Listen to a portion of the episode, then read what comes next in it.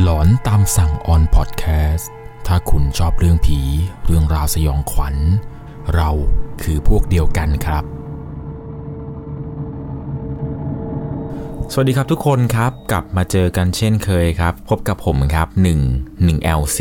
ซึ่งเรื่องราวในวันนี้นะครับ เป็นอีกหนึ่งคดีดังครับที่เกิดขึ้นในปี 2554 กับเรื่องราวของวิญญาณผีเด็กครับ ซึ่งต้องบอกเลยนะครับว่าเรื่องราวเรื่องนี้เนี่ยอาจจะทำให้คุณนั้น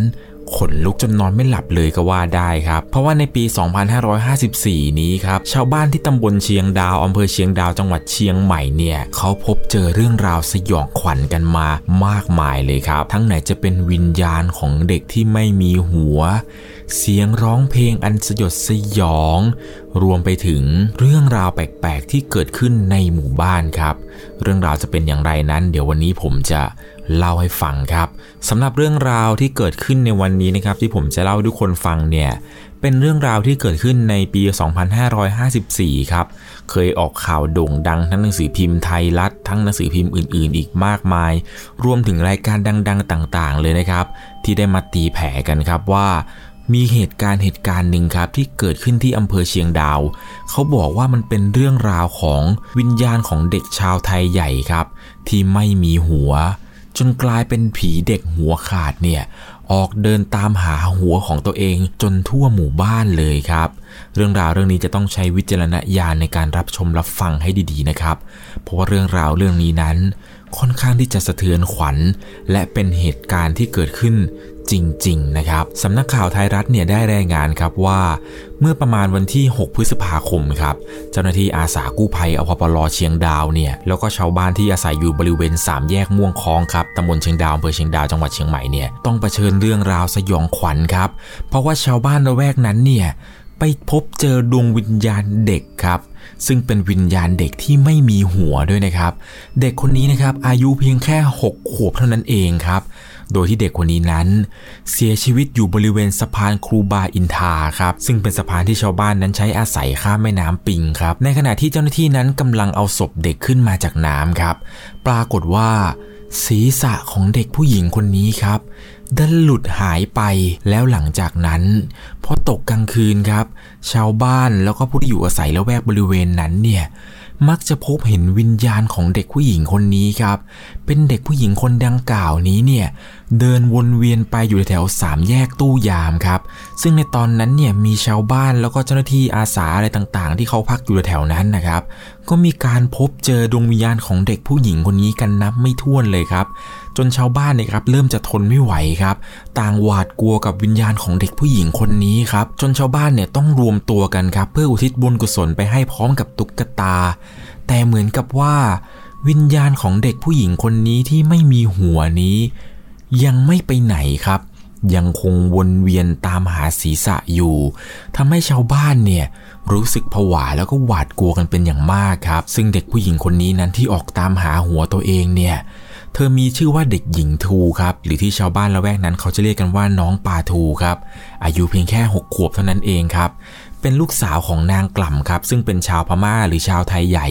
ที่หลบหนีเข้าเมืองมารับจ้างเก็บพริกในส่วนของชาวบ้านครับ เธอมารู้อีกทีหนึ่งครับว่า ลูกสาวของเธอเนี่ยกลายเป็นศพที่หัวขาดอยู่ในแม่น้ำปิงครับ เธอเนี่ยบอกเพียงแค่ว่า ลูกสาวนะครับได้วิ่งออกจากบ้าน ไปทางสวนพริกที่เธอทำงานอยู่ แต่หาตัวอย่างไรก็หาไม่เจอครับ ใช้เวลาตามหาลูกของเธอเนี่ยอยู่หลายวัน แต่หาอย่างไรก็หาไม่เจอครับ จนสุดท้ายครับ ทางทีมกู้ภัยเนี่ย ได้ดำเนินการติดตามเรื่องราวหาบอสงบอแสอะไรต่างๆ ร่วมกับเจ้าหน้าที่ตำรวจครับ ได้มาพบกับศพเด็กผู้หญิงคนหนึ่งครับ ซึ่งเป็นศพเด็กผู้หญิงที่ไม่มีหัวครับ ตอนนั้นเนี่ยก็ได้ให้พ่อกับแม่เด็กครับ เข้ามายืนยันว่านี่ใช่ลูกของคุณหรือไม่ แต่เหมือนกับว่าตอนนั้นครับ ทางพ่อกับแม่เด็กเนี่ยจะไม่ได้มายืนยันครับ เพราะว่ากลัวถูกจับกลุมในข้อหาหลบหนีเข้าเมืองครับ จากนั้นครับ เรื่องราวความสยองขวัญ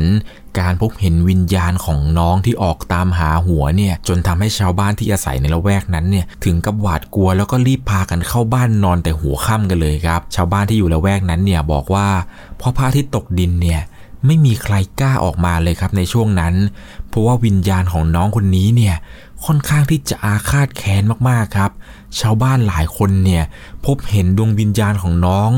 เดินไม่มีหัวอยู่ในหมู่บ้านบ้าง อยู่ตรงแถวสะพานบ้างอะไรต่างๆ นานา จนชาวบ้านแถวนั้นครับ ได้มีการนำตุ๊กตาดำดอกมงดอกไม้ทูบเทียนเนี่ยมาทำการไหว้ครับเพื่อส่งให้วิญญาณของน้องเนี่ยไปผุดไปเกิด เพราะว่าในตอนนั้นครับชาวบ้านอะไรต่างๆ ที่เขาขับรถผ่านตรงสะพานคูบาอินทาเนี่ยมักจะเจอเรื่องราวแปลกๆหรือเหตุการณ์ที่ไม่น่าจะเกิดขึ้นเนี่ย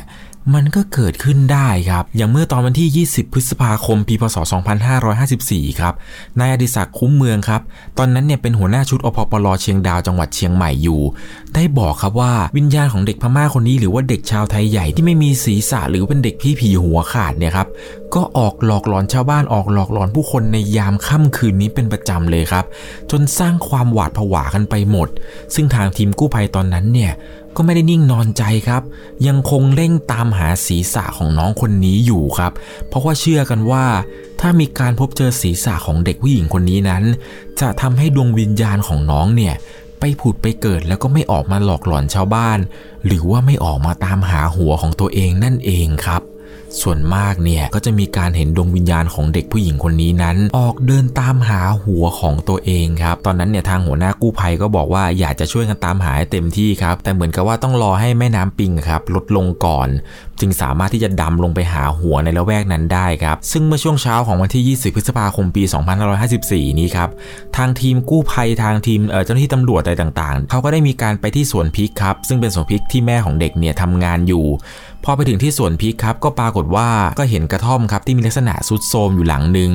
พบว่าแม่ของเด็กที่ชื่อว่านางกล่ำเนี่ยได้หลบหนีข้ามฝั่งกลับพม่าไปแล้วครับ ภายในบ้านเนี่ยก็ยังพบรองเท้าแตะที่มีรูปตัวการ์ตูนของน้องผู้หญิงคนนี้อยู่ครับและห่างไปจากบ้านเนี่ยก็ไปพบเจอกับต้นไม้ต้นหนึ่งครับ ที่มีพวกเครื่องเส้นบูชา ก็ตาแล้วก็เบาะเด็กครับ ซึ่งมารู้ทีหลังครับว่า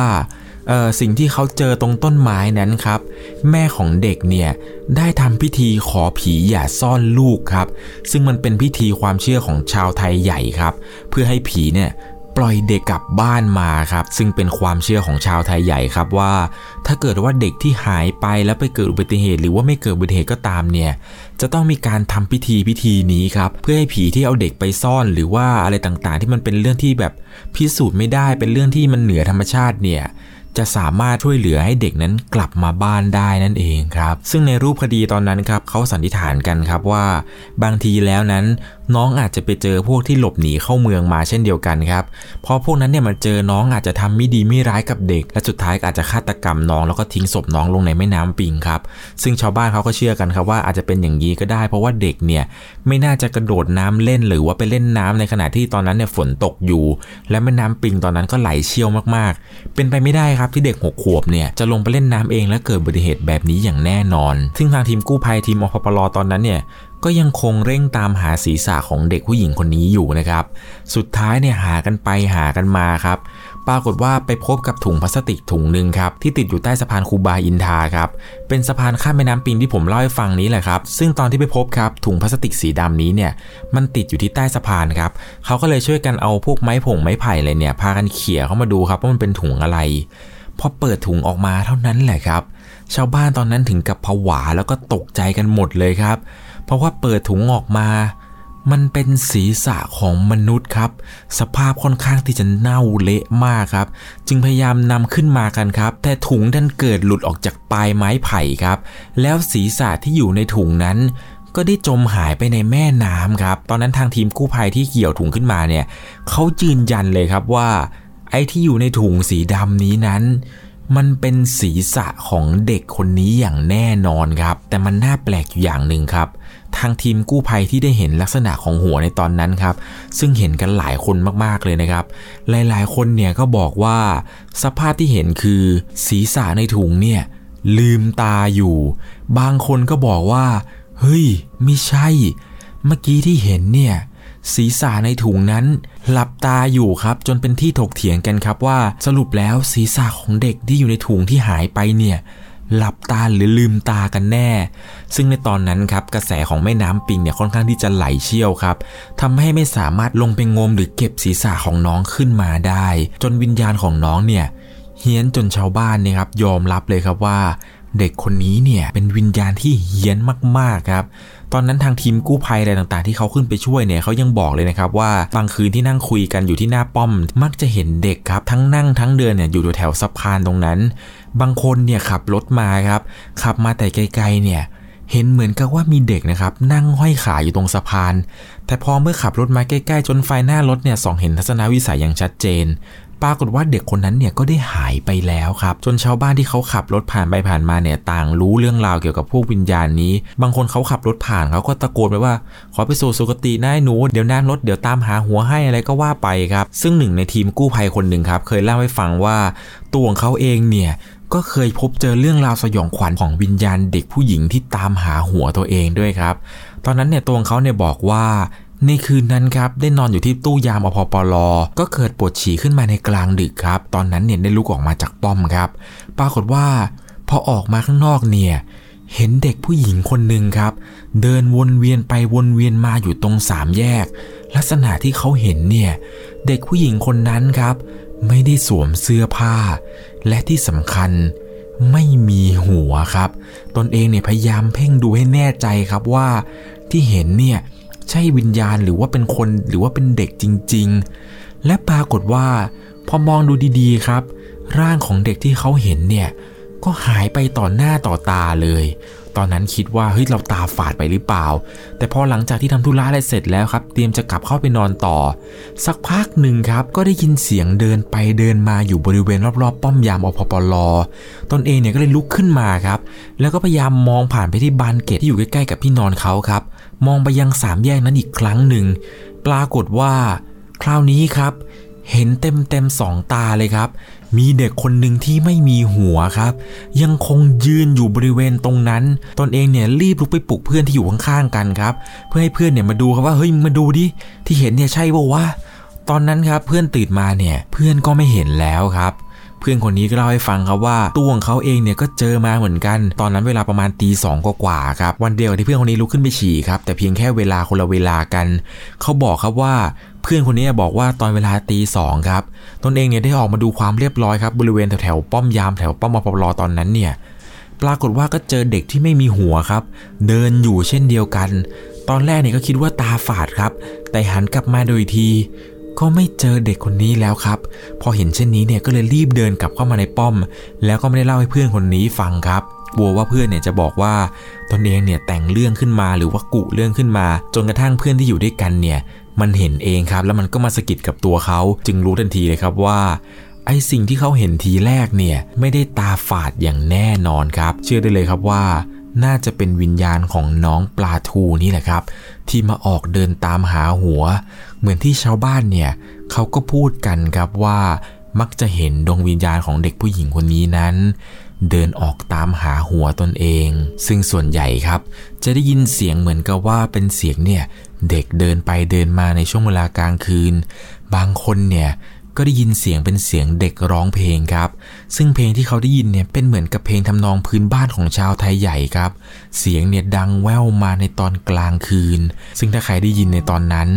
ต่างพากันหลบเข้าบ้านกันทันทีเลยแหละครับ จนในปัจจุบันในตอนนี้นะครับไม่แน่ใจเหมือนกันนะครับ ว่ามีการพบเจอหัวของน้องแล้วหรือยัง แล้ววิญญาณของน้องเนี่ย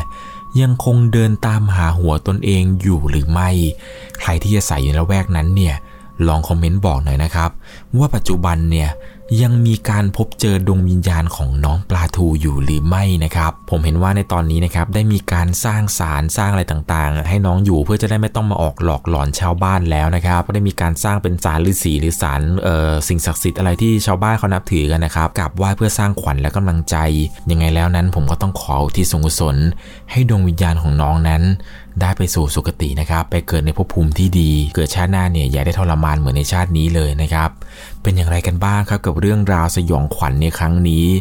เรียกได้ว่าเป็นเรื่องราวที่สยดสยองไม่น้อยเลยนะครับ กับเรื่องราวของเด็กผู้หญิงที่เสียชีวิตไป แล้วตามหาหัวของตนเองนั่นเองฮะซึ่งถ้าใครผ่านไปผ่านมาละแวกนั้น แล้วพบเห็นศีรษะเนี่ย ก็อย่าลืมเอาไปคืนน้องให้ด้วยนะครับ น้องเนี่ยจะได้ไปสู่สุคติสักที วันนี้ผมก็ต้องขอตัวลาไปก่อน ไม่รู้นะครับว่าเรื่องราวเรื่องนี้นั้น จะทำให้ใครหลายๆคนนั้นหลอนจนนอนไม่หลับหรือไม่ ในค่ำคืนนี้ถ้าใครได้ยินเสียงอะไรบางอย่างดังอยู่นอกห้อง หรืออยู่ในห้องในขณะที่กำลังดูคลิปนี้ ให้รีบปิดคลิปแล้วนอนไปเลยนะครับ อย่าตื่นขึ้นมาดูพระคุ้มครองครับราตรีสวัสดิ์สวัสดีครับ สามารถรับชมเรื่องราวหลอนๆเพิ่มเติม ได้ที่ YouTube Channel 1 LC ยังมีเรื่องราวหลอนๆอีกมากมายที่เกิดขึ้นในบ้านเรา รอให้คุณนั้นได้ฟังอยู่นะครับ